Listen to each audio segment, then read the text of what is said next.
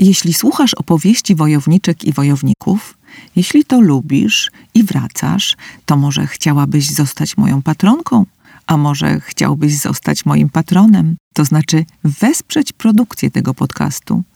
Naprawdę miło jest być patronem, a nawet współproducentem. Sama jestem. Jeśli tak, jeśli chcesz, to zajrzyj na patronite kropka p l, poszukaj mojego nazwiska albo nazwy podcastu i wykonaj solidarny gest. Liczy się każdy, nawet najdrobniejszy.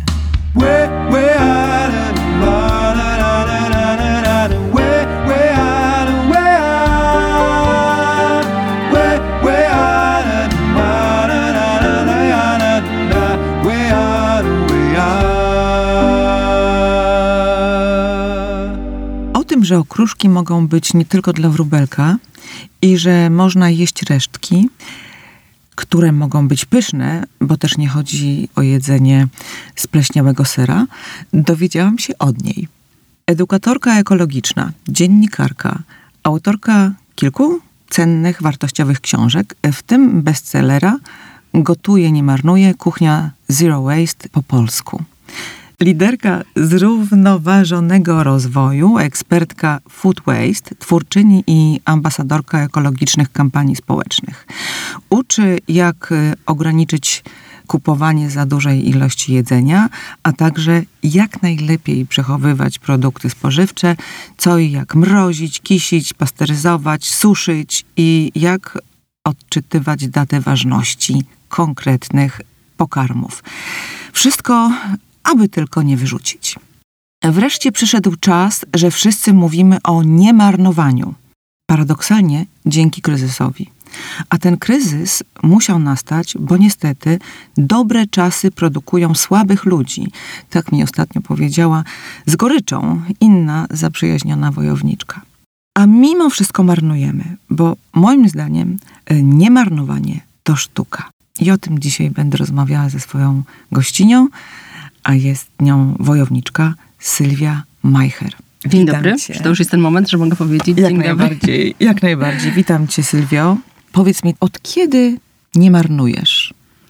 Jakbym um, tak uczciwie się chciała przyznać, to dwadzieścia lat, czyli od momentu, kiedy żyję na swoim, tak y, rzeczywiście świadomie, y, bo miałam z tym duży problem, ale też y, mam to w genach, bo jestem z takiej rodziny, w której nic się nie marnowało i uczono mnie tego y, jedna, druga babcia, rodzice od samego początku. Ja potem miałam okres buntu i dlatego mówię, że jak miałabym policzyć, to um, dopiero w momencie, kiedy poszłam trochę po rozum do głowy, zatopiona właśnie w tym nadmiarze, wyszłam z domu z cennymi zasadami, ale stanęłam w opozycji do nich i dopiero e, kiedy się całkowicie pogubiłam, kiedy nie miałam czasu, e, nie miałam pomysłu na wykorzystanie tego, co kupowałam, a kupowałam za dużo, to wróciłam do korzeni i okazało się, że to jest najlepszy przepis na sukces. No, będziemy to wszystko teraz rozkminiać, ale ja bym się jeszcze zatrzymała właśnie przy tych korzeniach i przy tym twoim domu, w którym wyrastałaś, w którym się wychowywałaś. Co to znaczy, że tam nie marnowano jedzenia?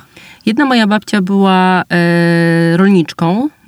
Mieli razem z dziadkiem gospodarstwo, takie nieduże gospodarstwo, ale jednocześnie zapełniające potrzeby całej rodziny babci i jeszcze dalej. Jeszcze babcia sporo miała też produktów, które sprzedawała, bo potrafiła tym wszystkim odpowiednio zarządzać. Z takiego kilkuhektarowego gospodarstwa utrzymywała swoją rodzinę, wspierała swoich synów, nie tylko pieniędzmi, ale też bardzo dobrym jedzeniem. Druga moja babcia również była z Wielkopolski, ale mieszkała w Wrocławiu.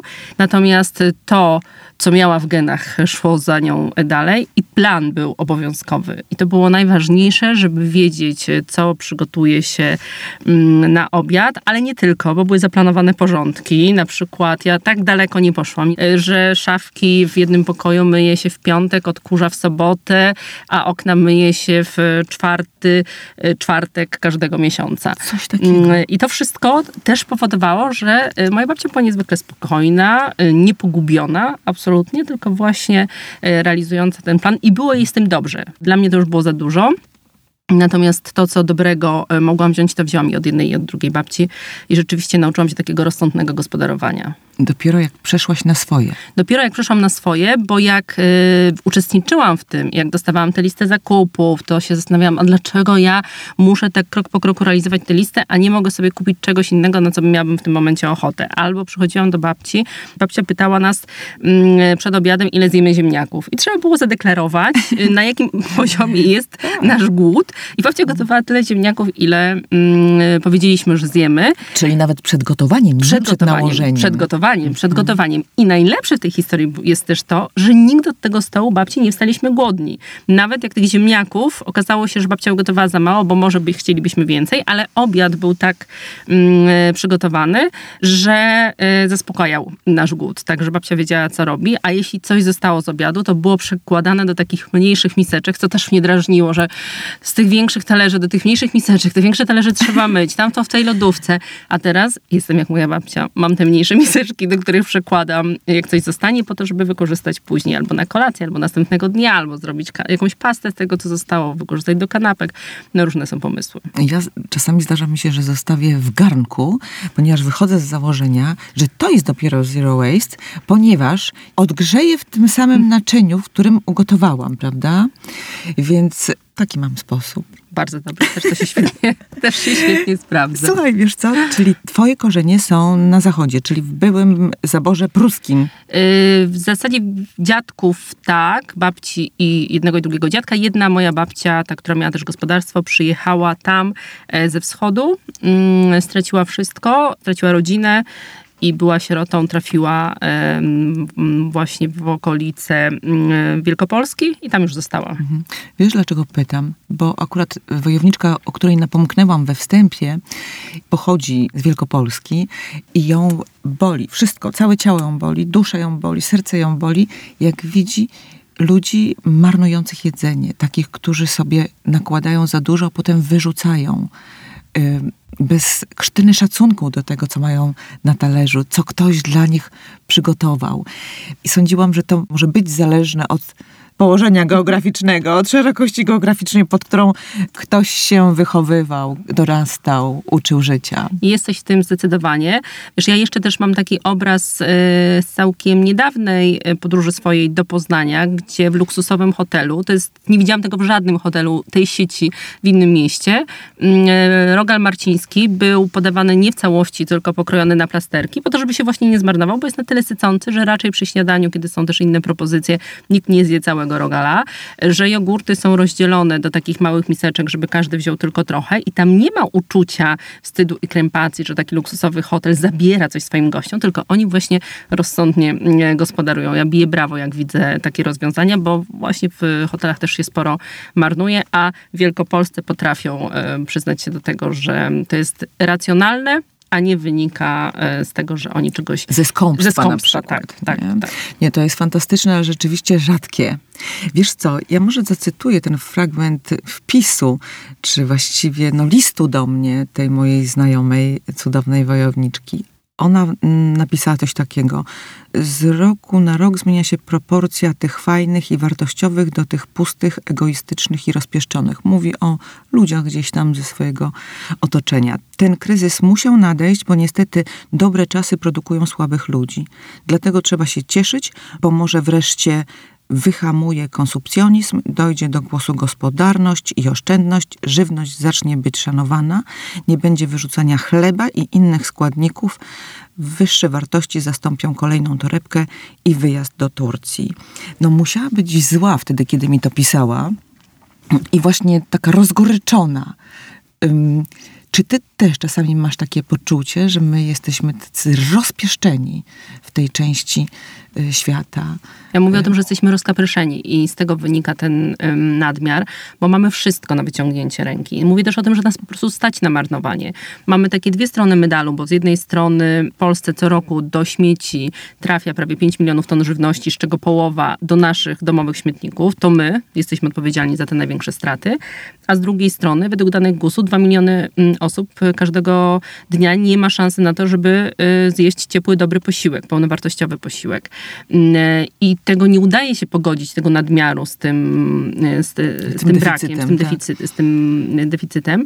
Ale ci, którzy marnują, a to jest większość jednak z nas, marnują dlatego, że nas na to stać. Jedzenie wciąż jest tanie. Rzeczywiście ta inflacja szaleje i zaczynamy dopiero szukać takich przepisów na niemarnowanie, na oszczędności. To hasło się odmienia teraz przez wszystkie przypadki, ale to jest dopiero początek.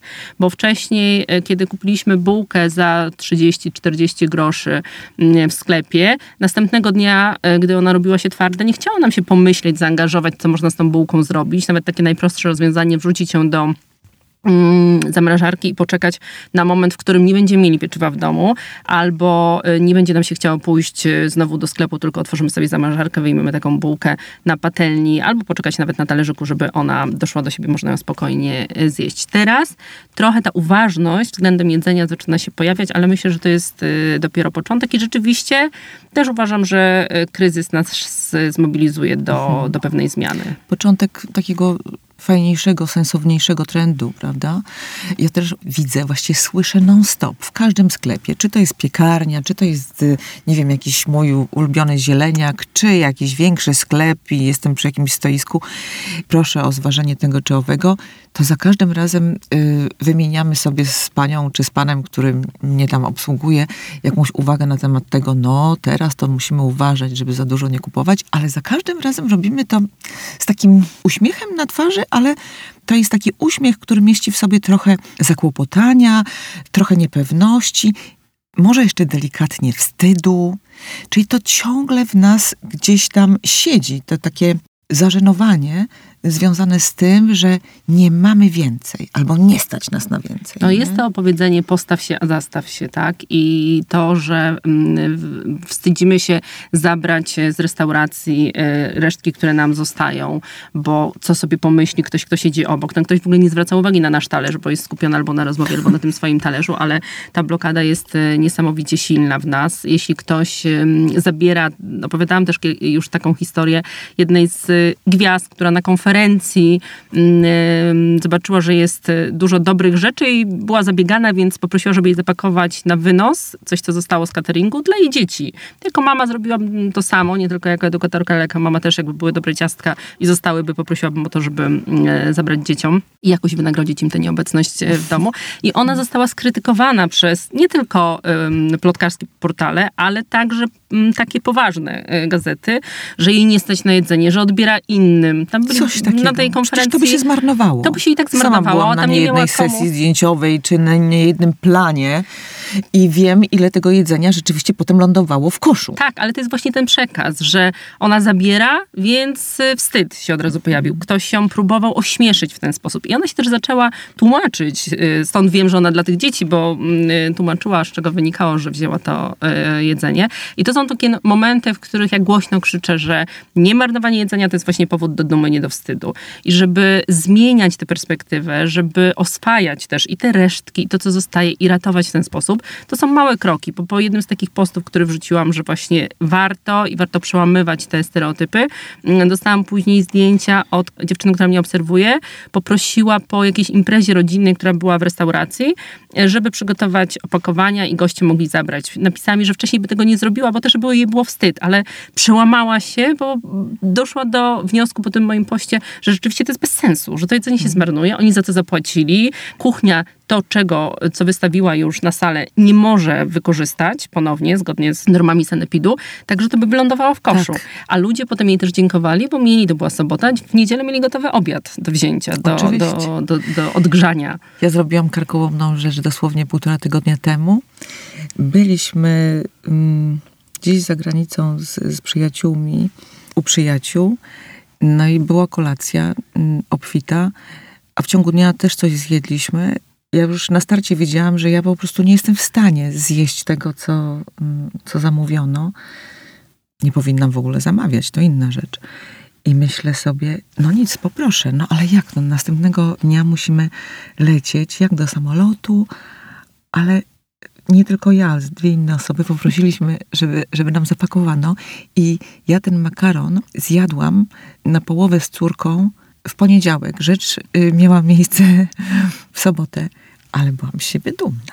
I właśnie takimi też rzeczami należy się chwalić, takimi zachowaniami należy się chwalić, bo zawsze y, pojawi się ktoś, kto usłyszy taką rozmowę i następnym razem nabierze właśnie tej odwagi, tak. żeby to robić. To są banały, ale niestety tak to działa, że y, żyjemy w takiej strefie kulturowej, tak sobie sami nakładamy różne ograniczenia, że trzeba czasami tak po prostu pstryknąć, dać sygnał, że to jest normalne i że to właśnie jest normalne.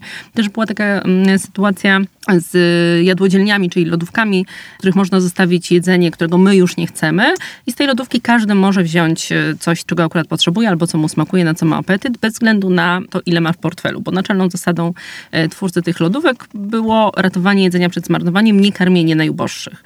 I tam nikt nikogo przy tej lodówce nie rozlicza, ale też jak jedna z europosłanek sięgnęła do takiej lodówki, zostawiając wcześniej coś, co przyniosła, to też media oh. ją tam osądzały, że właśnie ma, wyliczały jej, ile ona ma tej diety europosłanki, a zabiera biedniejszym jedzenie. To wynika też z nieświadomości, z niewiedzy, z takiego y, braku w ogóle informacji szerszej dotyczącej po co i dla kogo są takie miejsca. No i wciąż wracamy do tego, czyli tego wstydu związanego z niemarnowaniem. Nie wstydzimy się marnowania, tak. y, rozrzucamy chleb, zostawiamy, się... a wstydzimy się ratowania i wstydzimy jedzenia, się tego tak. słowa resztki. To to jest zapyziałość. To jest zapyziałość, tak. Nie? To jest zapyziałość. Muszą nam, na razie we Francji tak jest, ale we Francji, Hiszpanii, a też to wprowadza, zmuszają nas do tego, muszą nas zmuszać do tego przepisy, bo na przykład we Francji od lipca tego roku weszła w życie ustawa, która nakazuje zabieranie klientom z restauracji resztek, jakie były na talerzu. Aż tak? Tak, a restauracja musi zapewnić opakowanie, musi to być opakowanie ekologiczne. Ale właśnie, dobrze, żeby było ekologiczne, bo jednak tak. czasami zabieramy, a pakują nam to w takie plastiki czy folie aluminiowe, tak często jakby nadmiarowo chcą być mili, więc dają tak, tej to, folii za dużo. To, to, to, tak. to, to, to, się, to się rzeczywiście zdarza. No, tam już prowadzono też od razu, jakie ma być to opakowanie, ale można pójść o krok dalej i przychodzić z własnym opakowaniem. Tak. Mi też to się zdarza, jak idę do restauracji, gdzie wiem, że będzie dużo, albo że właśnie jest to jakaś um, większa impreza, to mam to opakowanie, żeby zabrać. Już całkowicie mi minęły takie obawy, Opory. co kto pomyśli. Mhm.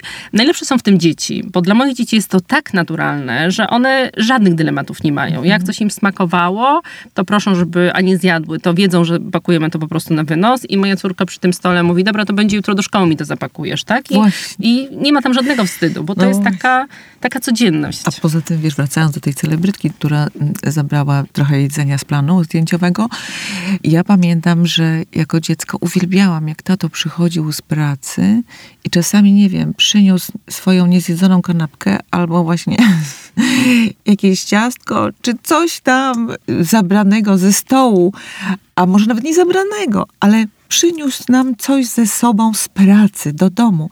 To była też frajda. To są moje jedne z fajniejszych wspomnień dzieciństwa.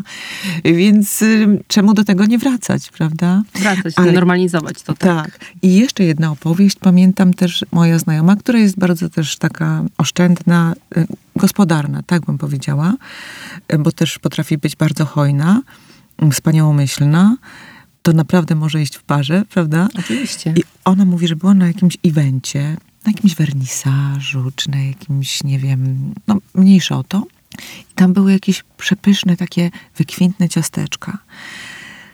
A wtedy na dworcu centralnym w Warszawie jeszcze było bardzo, bardzo dużo uchodźców z Ukrainy. I ona trochę się biła z myślami, czy te takie pyszne, wykwintne ciasteczka nie będą jakimś faux pas, kiedy mm, zaniesie je na dworzec. Ale wzięła te ciasteczka, bo stwierdziła, że no, po co mają się zmarnować, zresztą organizatorzy tego eventu przyklasnęli i poszła tam i pyta tych wolontariuszy, czy może z otwartymi ramionami. Dlaczego nie? I y, nie zmarnowało się i jakby przysporzyła trochę radości tym y, smutnym, przerażonym wtedy ludziom, nie? Tak, no jedzenie rozpieszcza, absolutnie. Ja też mam jeszcze taką historię, która mi się właśnie przypomniała, jak opowiadasz o, o tym dzieleniu się dobrym y, z, od Banków Żywności, bo Banki Żywności to jest taka organizacja największa w Polsce, która zajmuje się ratowaniem jedzenia przed zmarnowaniem i przekazywaniem ich tutaj akurat, tutaj akurat jedzenia konkretnie najbardziej potrzebującym. I dostają często takie dary od producentów. W Polsce nie można wprowadzać do obiegu, czy nie można sprzedawać, ani przekazywać organizacjom pożytku publicznego jedzenia po terminie ważności. Więc dostają często od producentów tak na skraju tego terminu ważności i jeszcze musi być kilka dni, zanim oni tę żywność przekażą. Dostali telefon od producenta czekoladek z alkoholem z pytaniem, czy może Bank Żywności nie chciałby tych czekoladek, bo tam prawie cały tir jest tych czekoladek, a termin ważności już się niebawem kończy, oni tego do sklepu nie mogą przekazać. I Bank Żywności tak się zaczęły zastanawiać, no dobra, komu my damy te czekoladki z tym alkoholem? No dzieciom nie, tutaj do szkoły nie, tutaj nie. I w końcu ktoś wpadł na pomysł dla seniorów. I, i seniorzy byli przeszczęśliwi. Urywały się telefony w Bankach Żywności. Kiedy będzie znowu dostawa tych bombonierek bo są z czekoladą? Bo są chętni. Także można. Można rzeczywiście poprawiać też nastrój no w ten właśnie. Sposób i zawsze się znajdzie. Zresztą czekolada to jest też jeden produkt, który jest często ratowany i trafia zawsze do chętnych, ludzie czekają. Bo to nie, nie chodzi o to tylko, żeby dzielić się pieczywem, dzielić się warzywami, ratować te zmarniałe, tylko wszystko to, co zostaje, co się może komuś przydać, na pewno znajdzie też odbiorców. Mm-hmm. Porozmawiajmy może chwilę o tych bankach żywności. Ja pamiętam, że lata temu byłam tam z przyjaciółką, podjechałyśmy pod jakieś takie okno, przez które był, był wydawany towar. Myśmy napakowały te swoje auta jakimiś, nie wiem, kostkami rosołowymi, właśnie jogor- jogurtami i wiozłyśmy to na Podlasie do takiego domu opieki, gdzie były dzieci z takimi dużymi niepełnosprawnościami. Ale to było dawno, ja już ledwo to pamiętam. Czy tam rzeczywiście można samemu podjechać, udokumentować to, że mam jakiś konkretny adres, gdzie są ludzie w potrzebie i Ty... dostać taką żywność? Trzeba się, banki są różnie działającymi oddziałami w całej Polsce. I zawsze warto się wcześniej skonsultować z nimi, bo oni też znają potrzeby. Mają dobrze te potrzeby rozpoznane, wiedzą, gdzie takie jedzenie powinno trafić. Yy, mogą też pomóc właśnie skontrolować, czy to jedzenie jest w dalszym ciągu w terminie, czy ono zdąży w tym terminie, bo to jest też ważne, te względy bezpieczeństwa, żeby zostały zachowane, czy w tym terminie zdąży tam dojechać. Więc tutaj akurat lepiej sformalizować tę współpracę, natomiast można w jadłodzielniach, czyli w tych lodówkach zostawiać tak na własną rękę i to jest super rozwiązanie. A gdzie one są, te jadłodzielnie?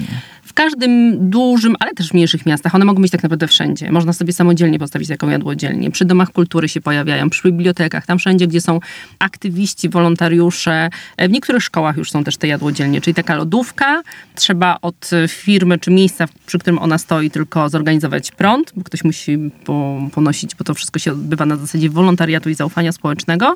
Musi ponosić koszty utrzymania tej lodówki. W Warszawie na przykład pierwsza powstała przy Uniwersytecie Warszawskim na Wydziale Psychologii. Mhm. Już prawie dekadę temu, jak mniej więcej. W mediach społecznościowych wystarczy wpisać jadłodzielnie w swoim mieście i cała mapa się tam pojawia. I w tych jadłodzielniach naprawdę, w tych lodówkach można znaleźć jedzenie z najlepszych restauracji, bo wolontariusze pracują niesamowicie aktywnie.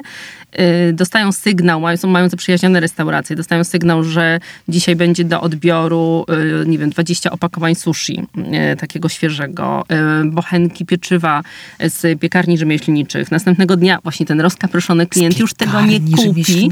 Ja I taki, taki bochenek kosztuje dwadzieścia złotych, a w tej jadłodzielni można sobie wziąć za darmo. Ja często bywam, ponieważ jestem z Wrocławia, jestem wrocławianką, często tam bywam i mam przy swoim mieszkaniu taką jadłodzielnię i jak przyjeżdżam, to pierwsze co sprawdzam, co tam w tej lodówce, bo mam też niedaleko świetną piekarnię i często te półki są zapełnione właśnie tym pieczywem. Zresztą nawet wczoraj patrzyłam na jedną jadłodzielnię wrocławską, to taka kolorowa paleta wszystkich warzyw, jakie są teraz. Było z jakiegoś targowiska, coś, co właśnie my nie kupujemy, bo trzy czwarte Polaków nie kupuje gorzej wyglądających warzyw i owoców, a gorzej wyglądające to delikatnie pomarszczone, z jakimś pożółkim liściem i to wszystko tam się może znaleźć. Także zachęcam do tego też, żeby bez oporów szukać takich miejsc, sięgać, wymieniać się.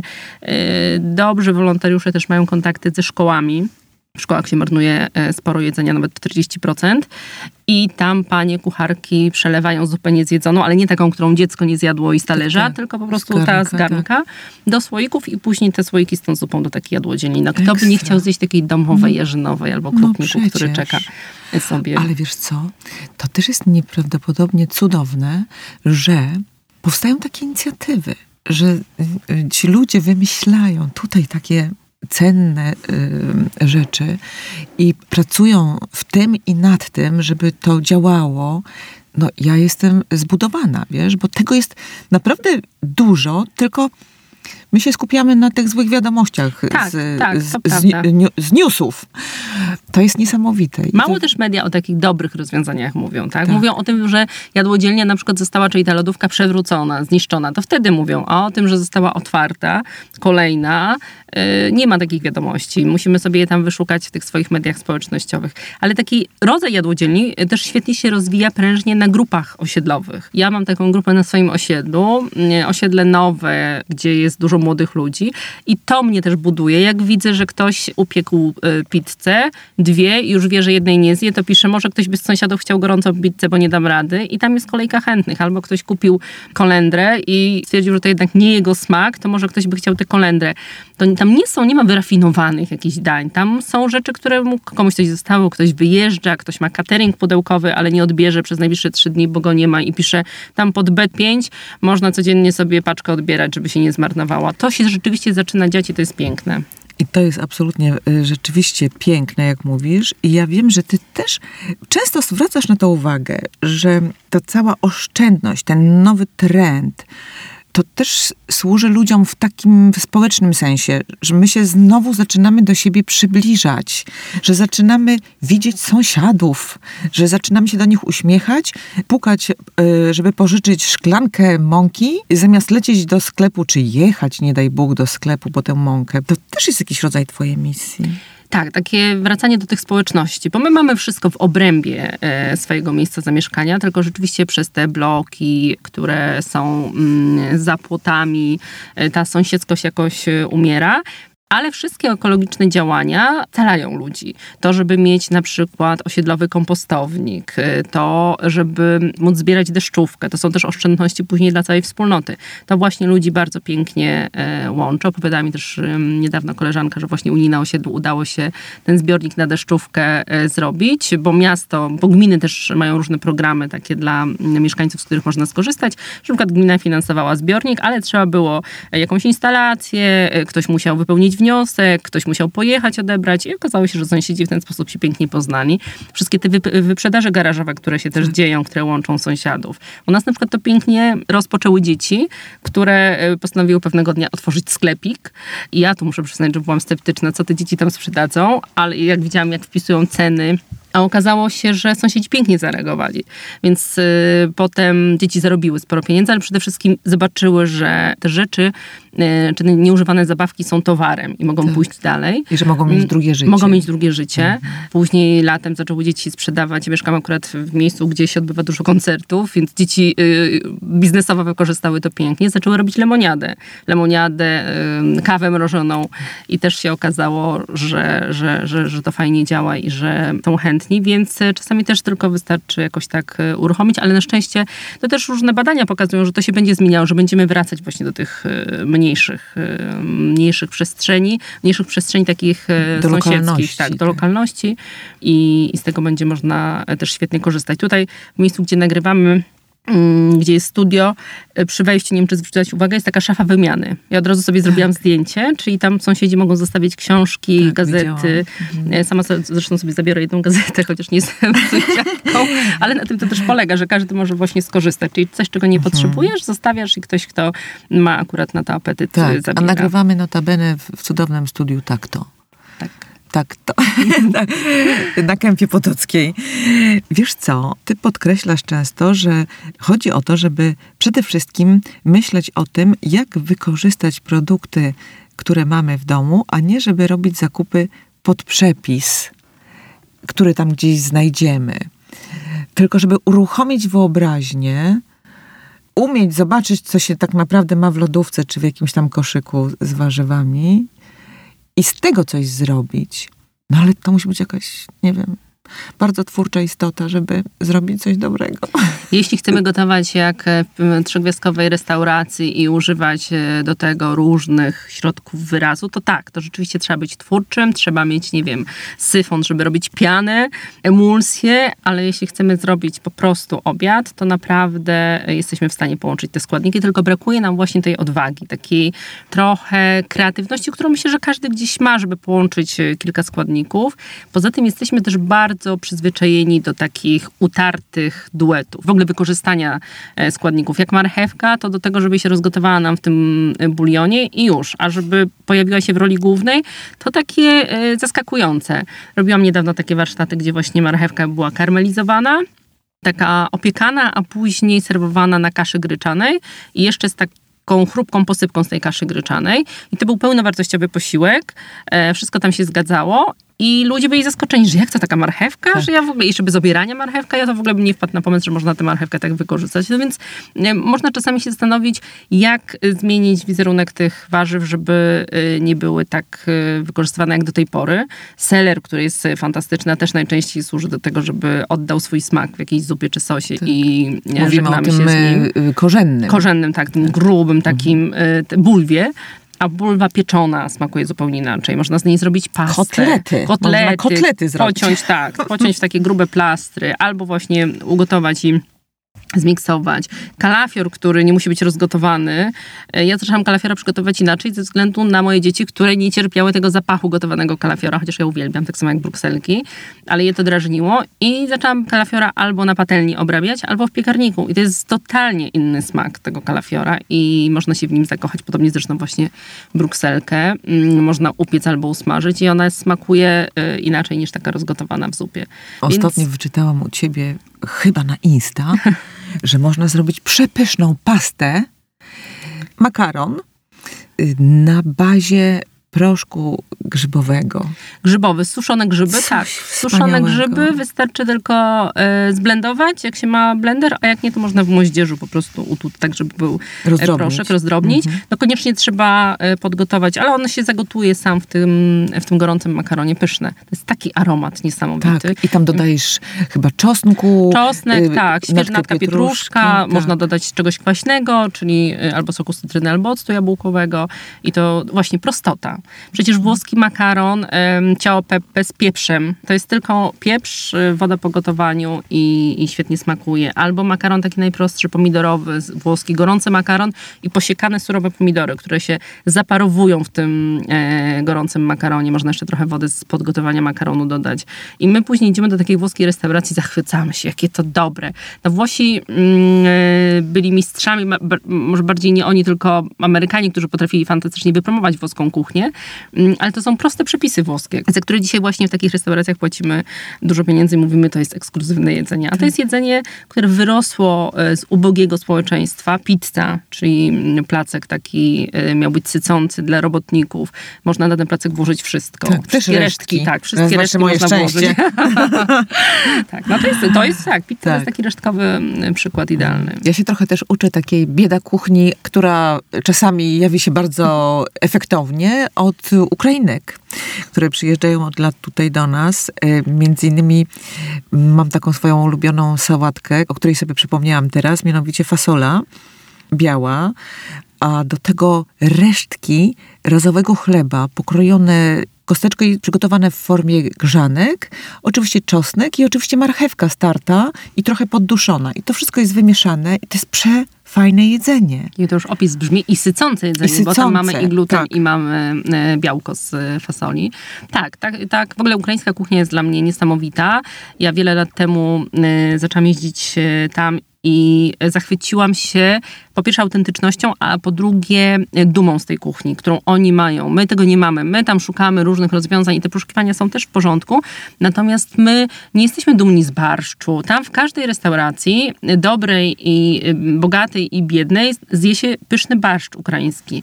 Zje się fantastycznego karpia. My jemy karpia raz w roku i to po prostu go niszczymy, bo smażymy. A karp pieczony, taki przepołowiony wzdłuż i nafaszerowany maszerowany cebulą, natką pietruszki, potem w tym sosie taki skąpany. Mm. No, rewelacja. I oni tam nie mają takiej potrzeby, żeby promować siebie przez inne smaki, tylko podkreślają, jakie swoje mają smaki. I ta kultura kulinarna tam też jest piękna. To, że piją uzwar, czyli napój z suszonych owoców, tak samo jak można piwo sobie z nalewaka tam kupić, można um, kupić też ten uzwar. E, wiedzą, że to jest dobre, bo od razu działa świetnie na, na jelita. Czyli, y, czyli taki susz wigilijny. Taki susz, taki wigi- nasz, nasz wigilijny tak. susz, tak, mm-hmm. nasz wigilijny mm-hmm. susz. Bardzo jedzą sezonowo y, te produkty, które akurat, y, akurat mają. I Ty też tego... jesteś taką patriotką.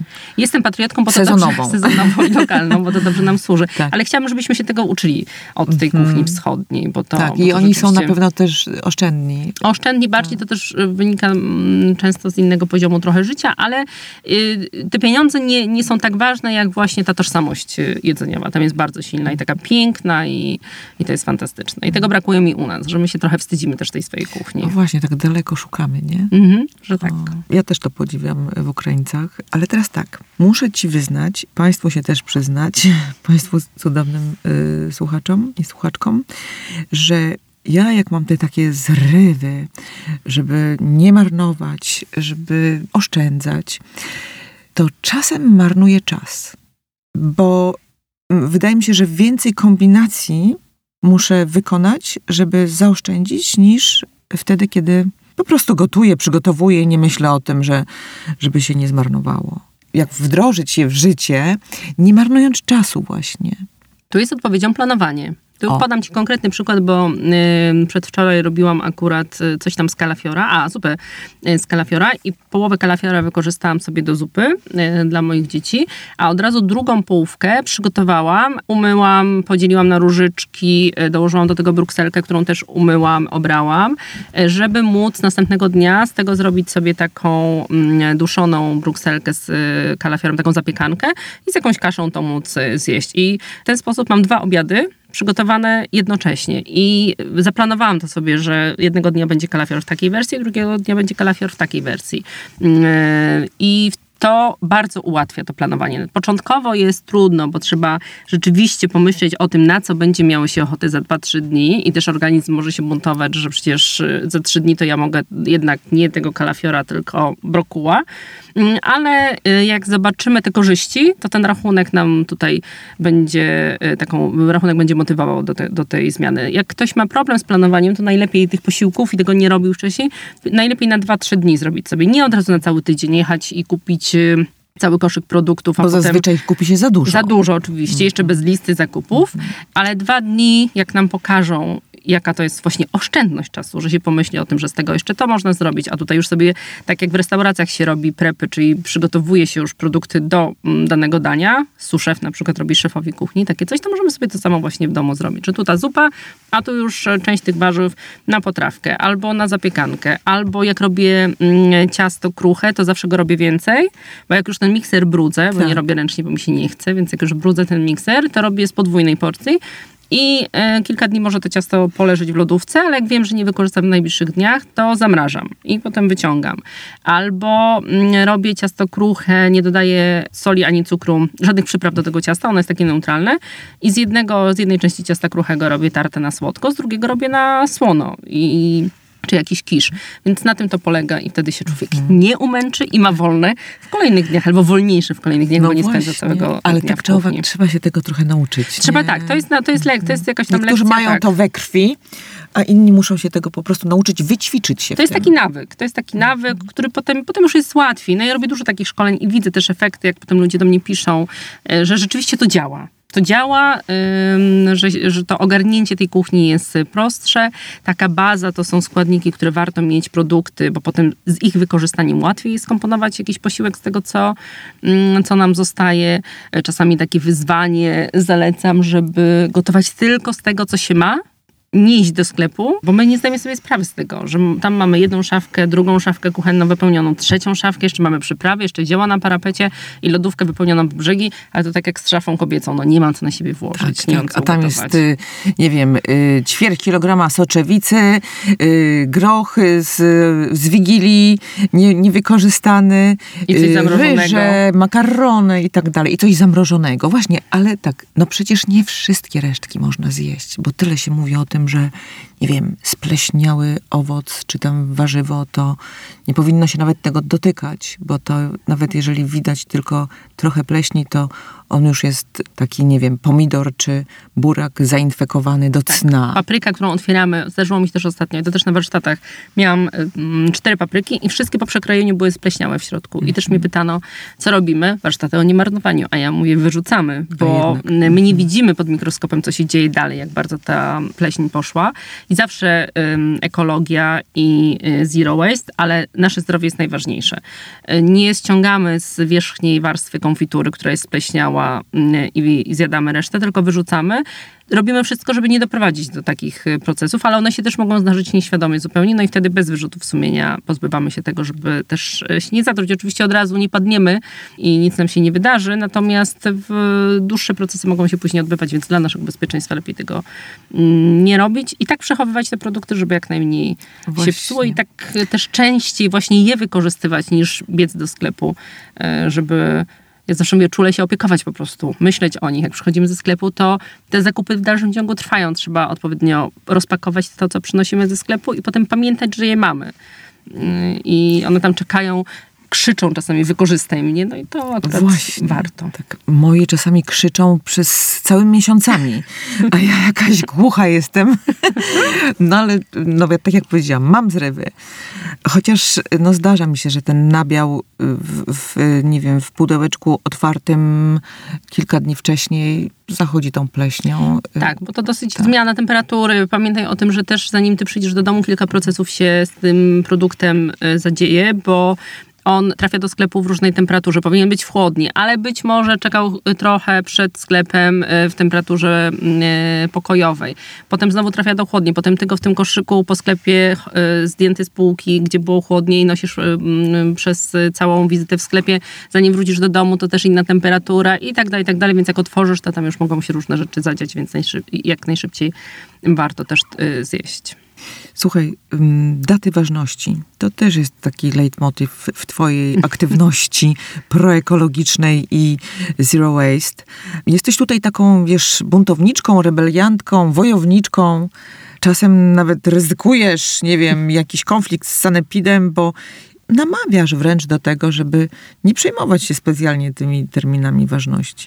Bo ja uważam, że one są bardziej dla producentów niż dla nas. Zresztą ym, na szczęście tutaj mnie popiera, nie, że jestem taka niezwykła, ale to po prostu Komisja Europejska też to zauważyła już jakiś czas temu i pracuje nad tym, żeby zmienić przepisy, jeśli chodzi o datę ważności, bo to jest jedna z głównych przyczyn wyrzucania jedzenia, że termin mija i produkt trafia do kosza bez refleksji.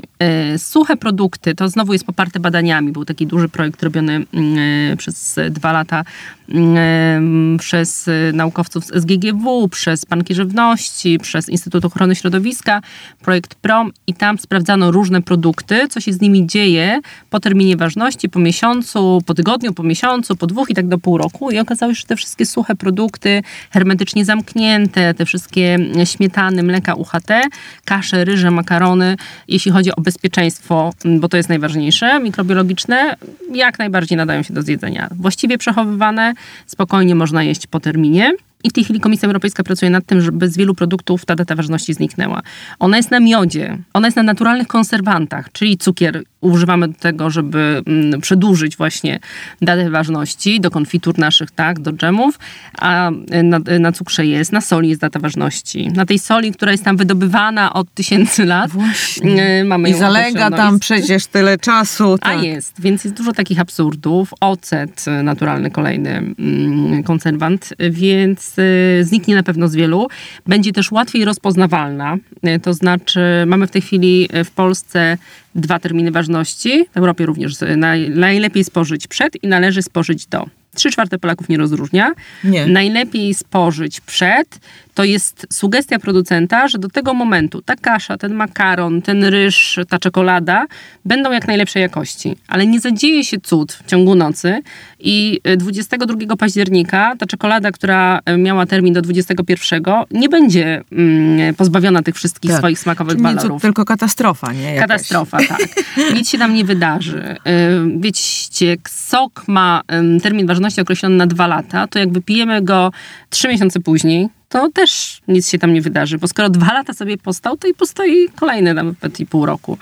To jest sprawdzone. Ale przy takich mniej trwałych produktach yy, również spokojnie jogurty, szczególnie jogurty naturalne, które mają tylko bakterie prebiotyczne, które cały czas pracują i one są yy, przechowywane w lodówce, też jak postoją dłużej, nic się nie wydarzy. Też to testowałam, sprawdzałam, też to pokazują badania.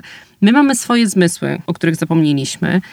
Yy, w tej chwili jest taka kampania jednej z aplikacji ratujących jedzenie, nie wiem, czy możemy to mówić. Może. To Good To Go, aplikacja, mm-hmm. świetna, też właśnie takie paczki można ratować za ułamek ceny z restauracji, z, ze sklepów, piekarni, cukierni i, aplika- i ym, ta kampania trwa od roku, uczestniczą w niej najwięksi producenci i kasz, makaronu, ale również nabiału i oni na opakowaniach swoich produktów piszą często dobre dłużej. Powąchaj, posmakuj, popatrz. Powąchaj, Ym, właśnie. Otwierasz i sprawdzasz, czy ten jogurt jeszcze jest do zjedzenia, czy nie. Jak spróbujesz troszkę, nic się nie wydarzy, no też znowu nie padniesz. Poza tym widać, że jeśli znasz produkty mleczne, jesz je, to wiesz, że jak wygląda właściwa, jak wygląda taki, który mógłby być popsuty. Często produkty w dacie ważności, w terminie już są popsute właśnie z tych powodów, o których mówiłam, niewłaściwego przechowywania nawet w sklepie, czy tej długiej drogi naszej do domu. Także bardziej rozsądnie możemy podchodzić.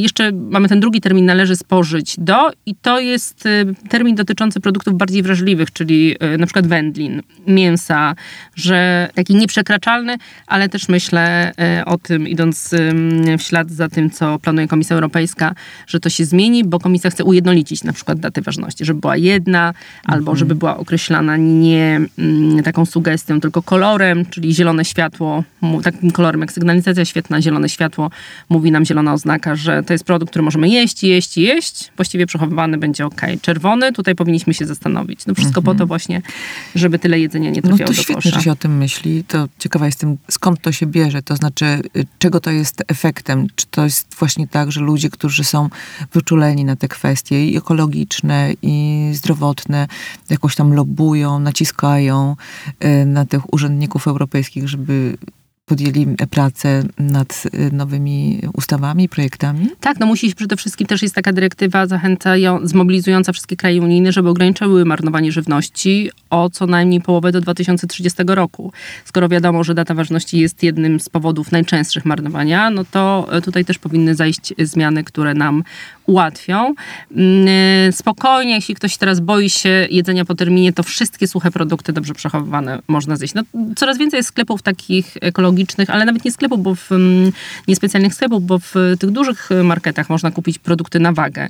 I kupujemy ryż na wagę do swojego na przykład opakowania, to już jest idealne, i kupujemy ryż w opakowaniu. I to my decydujemy, kupując ten ryż na wagę, do kiedy ten ryż jest ważny, bo tam nam nikt nie napisał, że no do tak. trzydziestego piątego, trzydziestego kwietnia, a na tym ryżu no, często od tego samego producenta. Już nam producent napisał, no bo takie są wymogi, mm-hmm. takie są przepisy. I, I z tego, co wyczytałam też w jakiejś twojej publikacji, to m, te terminy ważności to jest wynalazek czterdziestu kilku lat tak, raptem. Tak, tak. Że wcześniej, wcześniej tego nie było. Nie było tak, i, i ludzie one, żyli. O, ludzie żyli, nie było takich zatruć i też ta data ważności powstała na wniosek producentów. Aha. Producenci też skracają te daty ważności, bo wiedzą, że skoro to jest jeden z najczęstszych powodów marnowania, no to klient wyrzuca i pójdzie po nowy, po nowy. produkt. A, to jest cyniczne. Bo to producent sobie... Cholera. Pro, producenci też na, wy, wy, wypuszczają produkty, które mają całą tablicę Mendelejewa i nie powinniśmy nigdy tego Właśnie. zjeść, albo środki czystości, które tak naprawdę nas trują, więc to rzeczywiście jest dużo. Możemy dużo się też tak dawać. Dużo. Nie? To jest też cały czas budowanie naszej świadomości. Dokładnie. Musimy być świadomi. Sanepid, nasz polski sanepid. Czy to prawda, że, że on jest jakoś bardziej restrykcyjny niż tego rodzaju organizacje w, w innych krajach w naszej części świata? Ja tutaj nie chcę źle mówić o sanepidzie, wręcz przeciwnie, bo my mhm. wszystko tłumaczymy zawsze, że jak czegoś nie można, to sanepid. Ym, I tak się też do tego przyzwyczailiśmy. Sanepid respektuje przepisy, chociażby ten, że w Polsce nie można do obrotu, ale nie ze względu, że tak sobie wymyślił sanepid, tylko taki jest, taki jest przepis, wprowadzać do obrotu jedzenia po terminie ważności. Są już kraje, w których można to robić. Czyli, że jak żywność minął termin ważności na opakowaniu, można to dalej sprzedawać albo można tą żywnością karmić. Pewnie za jakiś czas, jak się spotkamy, to się okaże, że u nas już to weszło, bo te zmiany mhm. następują. Ale na przykład, kiedy Polskie Stowarzyszenie Zero Waste robiło taką kampanię kawa do własnego kubka i zachęcali kawiarnie, żeby klientom nalewać kawę do kubka, to większość sieciowych kawiarni powiedziała, nie da się, bo sanepid. Bo w Polsce wiadomo, właśnie ten sanepid jest zły i zawsze za wszystko sanepid. Więc w końcu ktoś zapytał sanepid, czy naprawdę się nie da. I wyszedł pan z sanepidu i powiedział, nie ma takiego przepisu, który by zabraniał. Więc skoro nie ma przepisu, który by zabraniał, potrzeba wyprzedziła to prawo. Nikt nie przewidział tego, że klient będzie chciał chodzić po kawę z własnym kubkiem. Takiego zapisu w polskim prawie nie ma. Sanepid nie miałby na jakiej podstawie ścigać. Więc jak pojawiło się takie tłumaczenie, interpretacja sanepidu, to nagle się okazało, że wszystkie kawiarnie już mogą dawać kawę do własnego kubka i mogą ją dawać taniej. Krok dalej, potem poszło Stowarzyszenie Zero Waste, zachęcając do tego, żeby w sklepach można było robić zakupy do własnych opakowań. Te sklepy wiedziały już, że sanepid pozwala, bo nie ma przepisu, bo wiedziały, co było z kawiarniami, więc powoływali się na wewnętrzne przepisy bezpieczeństwa. Każda organizacja, każda firma, która ma kontakt z żywnością, musi mieć taki tak zwany haccp, czyli wewnętrzne przepisy bezpieczeństwa. Ale lobby, w dobrym słow, tego słowa znaczeniu, tych, którzy chcieli robić te zakupy, było tak silne, że w tej chwili większość sklepów nie dość, że proponuje zakupy do własnych opakowań. Na tych wagach ma taką ikonkę, że można swoje opakowanie zważyć. To promują się też właśnie mhm. przez możliwość robienia zakupów. Są trendy po prostu. Są trendy. Także sanepid raczej idzie, tutaj muszę przyznać, duży, du, dużą piątkę przebić, bo sanepid idzie razem zgodnie z tymi trendami, zauważają to i też ostatnio miałam taką rozmowę na temat mm, marnowania jedzenia w stołówkach i, i też taką, to, to jest ogromne pole do zmiany i te, te zmiany się dzieją, no ale systemowo, żeby się zadziały, to trzeba trochę poczekać, więc yy, na przykład różne gminy próbują to na własną rękę. Mhm. I okazuje się, że jak pójdzie jeden urzędnik czy drugi do sanepidu, to jest w stanie się dogadać, co można, gdzie te przepisy, jak, jak interpretować te przepisy, tak żeby na przykład, nie wiem, ta porcja nie musiała być taka, żeby panie mogły zapakować na wynos. Czyli w ogóle to się zawsze da. Można negocjować. Można negocjować, mm-hmm. to się da, warto rozmawiać. Słuchaj, w Austrii jest podobno, nie wiem czy nadal, w telewizji program kulinarny Jedzenie ze śmietnika, w którym prowadzący odwiedza różne miasta, wyciągając z przydomowych śmietników jedzenie, a potem gotuje z niego dla właśnie mieszkańców z tej, z tej okolicy. Tak. No u nas jednak by to nie przeszło.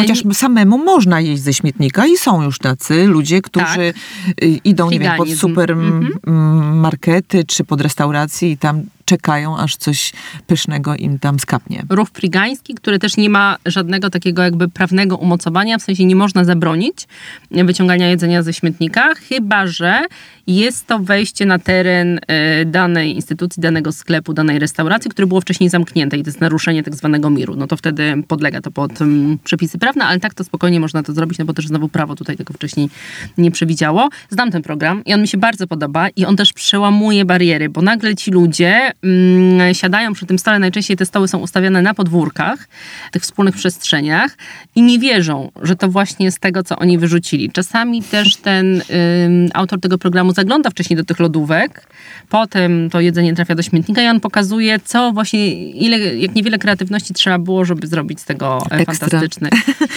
pomysł. On mhm. też y, właśnie z tych sklepowych śmietników wyciąga albo pokazuje, idzie do sklepu i wybiera te najgorsze, najbrzydsze produkty i i robi coś z nich dobrego. Cudotwórca. Też bym chciała, żeby był taki program i żeby nie był traktowany jako tylko tak taką ciekawostkę, tylko właśnie był edukacyjnym programem. No tak, żeby to nie była tylko ciekawostka egzotyczna. Ale słuchaj, czy ty się nigdy, Sylwia, nie zatrułaś? Czy to jest zdrowe? To jest zdrowe, bo to jest zdroworozsądkowe, bo okay. to nie jest właśnie jedzenie z pleśnią, to nie jest um, przechowywanie produktów w taki sposób, żeby one mogły mi zagrażać. To jest um, takie podejście racjonalne do tego, bo to nie jest ratowanie jedzenia, to nie polega na tym, że wyciągam ze śmietnika różne rzeczy i jem je, tylko nie doprowadzam do tego, albo próbuję nie doprowadzać do tego, żeby, żeby to jedzenie tam trafiło po prostu. Więc znowu moje dzieci, jak ktoś się pyta, bo często ktoś się pyta, no jak to jest jeść resztki? A moje dzieci, one nie mają pojęcia, że one jedzą resztki. One po prostu dobrze jedzą. Albo jedzą smacznie. Jak im robię, nie wiem, brownie z czerstwego pieczywa, albo z pulpy po wycią- wyciśnięciu napoju kokosowego, to to jest dla nich pyszny deser, a nie jakaś tam resztka. Wczoraj byłam też w szkole, robiłam taki warsztat dla dzieci i robiliśmy mleko kokosowe, a później gofry z tej pulpy. I te dzieci się zabijały o te gofry z tej pulpy, z tej resztki, z tego śmiecia. Coś, co powinno trafić do śmietnika. One tam narzekały, że tak mało i kiedy pani jeszcze przyjdzie do nas i jeszcze byśmy zrobili, a może byśmy jeszcze to zrobili, a może byśmy tamto I jeszcze zrobili. Te twoje gofry takie z mąki owsianej i z dodatkiem na przykład, może nie starego, ale takiego dojrzałego, lekko przejrzałego banana. To przejrzałego, takiego czarnego banana. Też miałam takie banany wczoraj w szkole mm. dla dzieci. Takie czarne, żeby im pokazać, że pod tą czarną skórką kryje się piękne wnętrze, bo on jest, mm. im ciemniejszy, tym jest słodszy. Jeśli ktoś nie ma problemów z cukrem, to jest to jeden z najlepszych rodzajów słodzika, czyli do, do, do smaczania sobie takich deserów. I wystarczy tę właśnie taką brzydką skórkę odsłonić, zobaczyć, mhm. jaka tam jest biel i soczystość. Właśnie, trzeba się tylko no, otworzyć znowu, żeby otworzyć tą skórkę. Ale wiesz co, ty nie boisz się cukru i nie boisz się mięsa. Mięsa, mięso w kuchni bardzo y, ograniczam.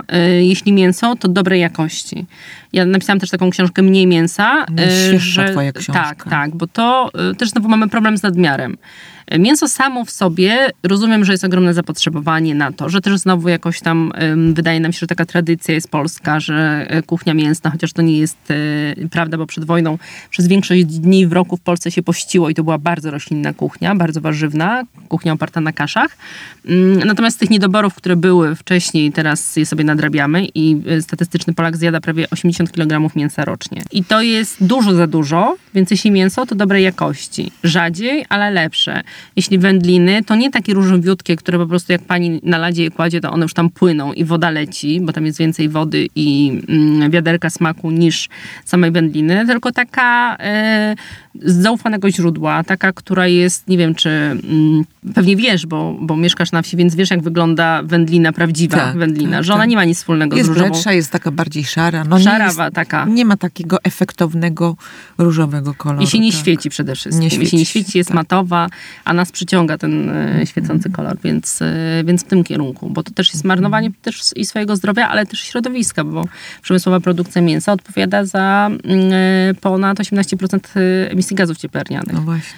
Więc ja nie wierzę w to, że wszyscy będą weganami czy wegetarianami, natomiast wierzę bardzo mocno w to, że każdy z nas jest w stanie ograniczyć, jeść y, na początek też znowu, powoli, y, jeden mniej mięsny posiłek w tygodniu, potem dwa i zobaczyć sobie jak to też wpływa na nas i zobaczyć, że można docenić. Tak, urozmaicać sobie to urozmaicać. Jedzenie, mamy prawda? Fantastyczne strączki, mamy właśnie te kasze, które na szczęście trochę wracają do nas, na stół i możemy być właśnie z tych kasz dumni.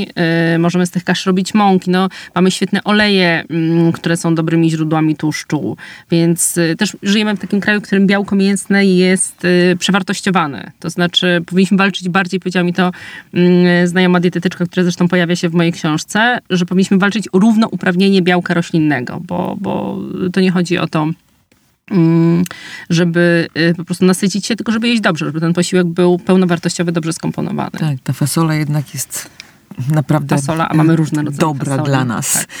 tak sobie myślę, czy na twoim miejscu tutaj dzisiaj mógłby siedzieć mężczyzna i opowiadałby o tym równie ciekawie, z, z równie dużym zaangażowaniem emocjonalnym i przekonaniem. Czy nie uważasz, że to jest też taka nasza domena kobieca, właśnie to niemarnowanie i zdrowe jedzenie i takie matkowanie planecie? Coś w tym chyba jest rzeczywiście, chociaż jest wielu szefów kuchni fantastycznych, którzy też y, racjonalnie podchodzą do tego gotowania i wykorzystują, i są kreatywni i, i potrafią zrobić świetne rzeczy i te resztki nagle y, wybrzmiewają w totalnie nowej odsłonie, ale to jedzenie jest też taką synonimem trochę takiej opieki, takiej właśnie czułości, czyli ta nasza strefa emocjonalna tutaj dominuje i to myślę, że y, też powoduje, że że pewnie łatwiej mi się o tym opowiada i łatwiej mi też pokazuje się te przykłady. i z, taką, z takim przekonaniem, że to rzeczywiście ma sens, że to nie jest takie techniczne, tylko to tak. jest coś praktycznego, I, potrzebnego. I to nie jest właśnie marnowanie czasu, ta segregacja śmieci, to odkładanie zakrętek plastikowych, to przekładanie papierków, że to wszystko ma sens. My się tego jakby nie boimy, nie wstydzimy, nie, nie uważamy, że to jest strata czasu. Wiesz, gdzieś tam u ciebie też na jakimś kanale czy profilu znalazłam zdjęcie Ursuli von der Leyen w ubraniu w kolorach flagi ukraińskiej. To było takie doroczne jej wystąpienie, ogólne bardzo, ale też zachęcające do oszczędności, zapowiadające oczywiście trudne czasy i zachęcające do oszczędności energii. I muszę ci powiedzieć, że akurat to usłyszałam i to, jak ona to mówiła, do mnie przemówiło. Yy, natomiast, jak mówi, nie wiem, jakiś nasz czołowy polityk, to ja zaczynam się denerwować. Natomiast jej uwierzyłam, że powinniśmy po prostu oszczędzać energię w godzinach szczytu. Niby o tym wiedziałam, ale to mnie jeszcze tak przypieczętowało, ten, to moje przekonanie. Zadbać o dom. Zadbać, Zadbać o, o dom. dom. Powiedziała mi kobieta, która wie, jak to się robi. Tak, o dom, który jest, może być tym naszym domem małym, a może być też w kontekście planety, bo to jest odpowiedzialność też nas wszystkich, żebyśmy po prostu, też patetycznie to zabrzmi, ale mieli nasze dzieci gdzie żyć i w takich, takim poczuciu komfortu, w jakim my żyjemy, bo my naprawdę mamy komfortowe warunki w tej chwili. Sylwio, czy ty te dwadzieścia lat temu podejrzewałaś, że ty będziesz takim... Yy... no nie wiem, prekursorem, promotorem treści proekologicznych, właśnie Zero Waste. Czy wyobrażałaś sobie siebie w tym miejscu, w którym teraz jesteś? Nie, to zupełnie nie.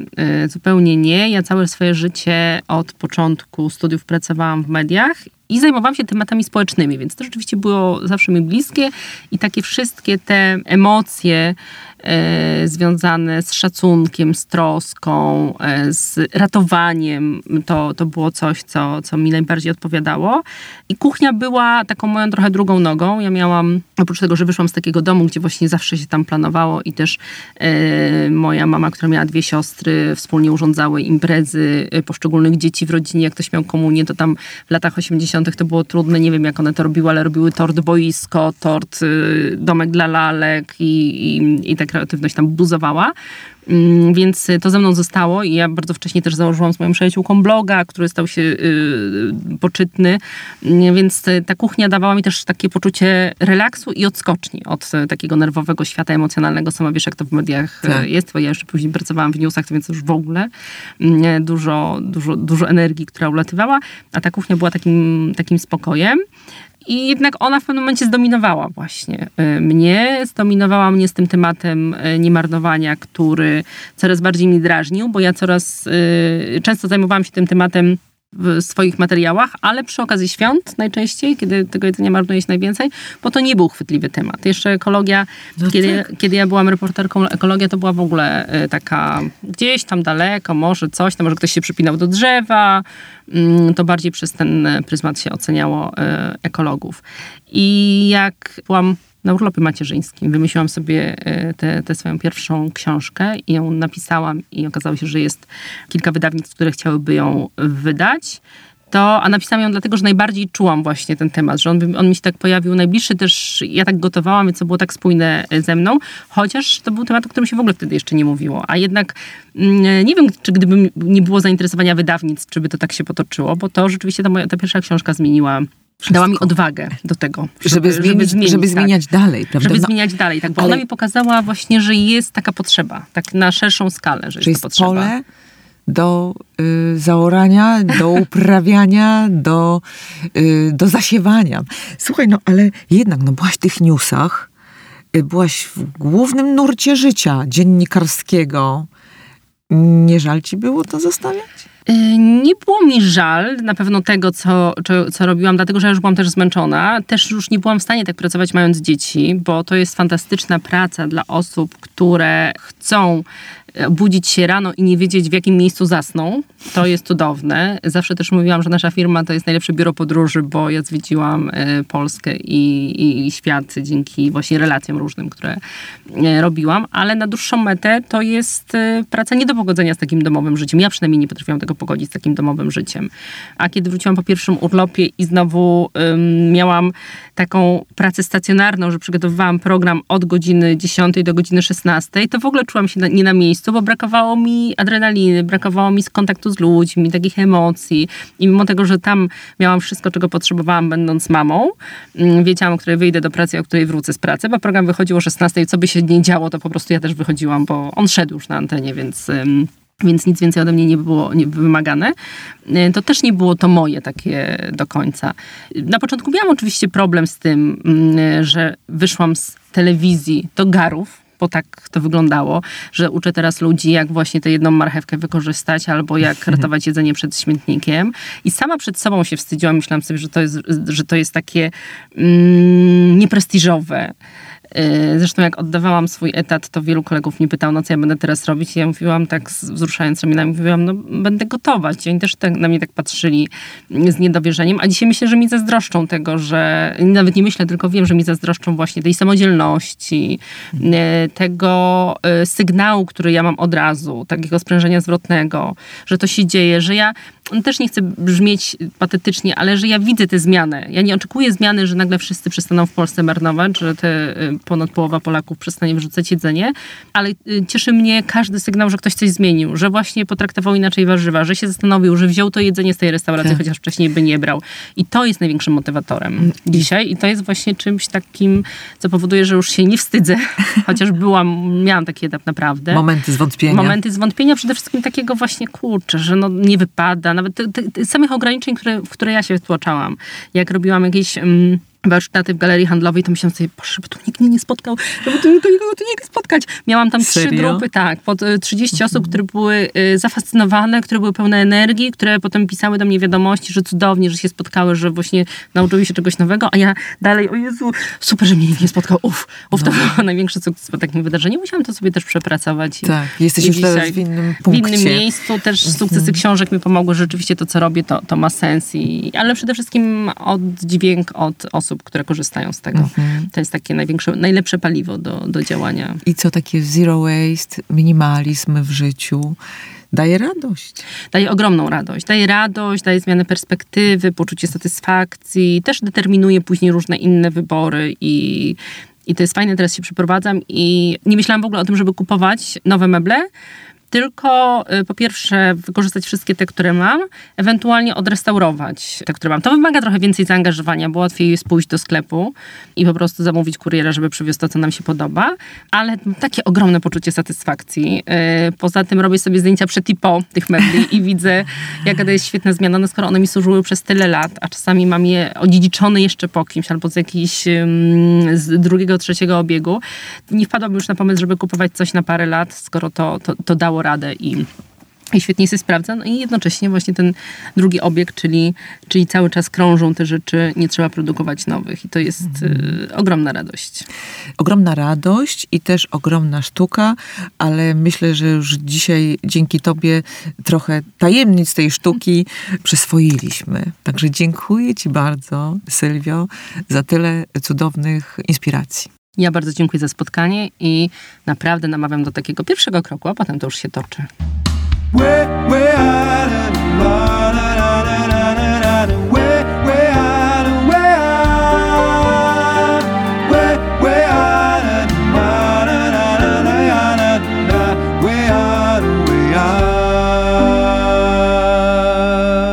Jeśli słuchasz opowieści wojowniczek i wojowników, jeśli to lubisz i wracasz, to może chciałabyś zostać moją patronką, a może chciałbyś zostać moim patronem, to znaczy wesprzeć produkcję tego podcastu. Naprawdę miło jest być patronem, a nawet współproducentem. Sama jestem. Jeśli tak, jeśli chcesz, to zajrzyj na patronite kropka pe el, poszukaj mojego nazwiska albo nazwy podcastu i wykonaj solidarny gest. Liczy się każdy, nawet najdrobniejszy.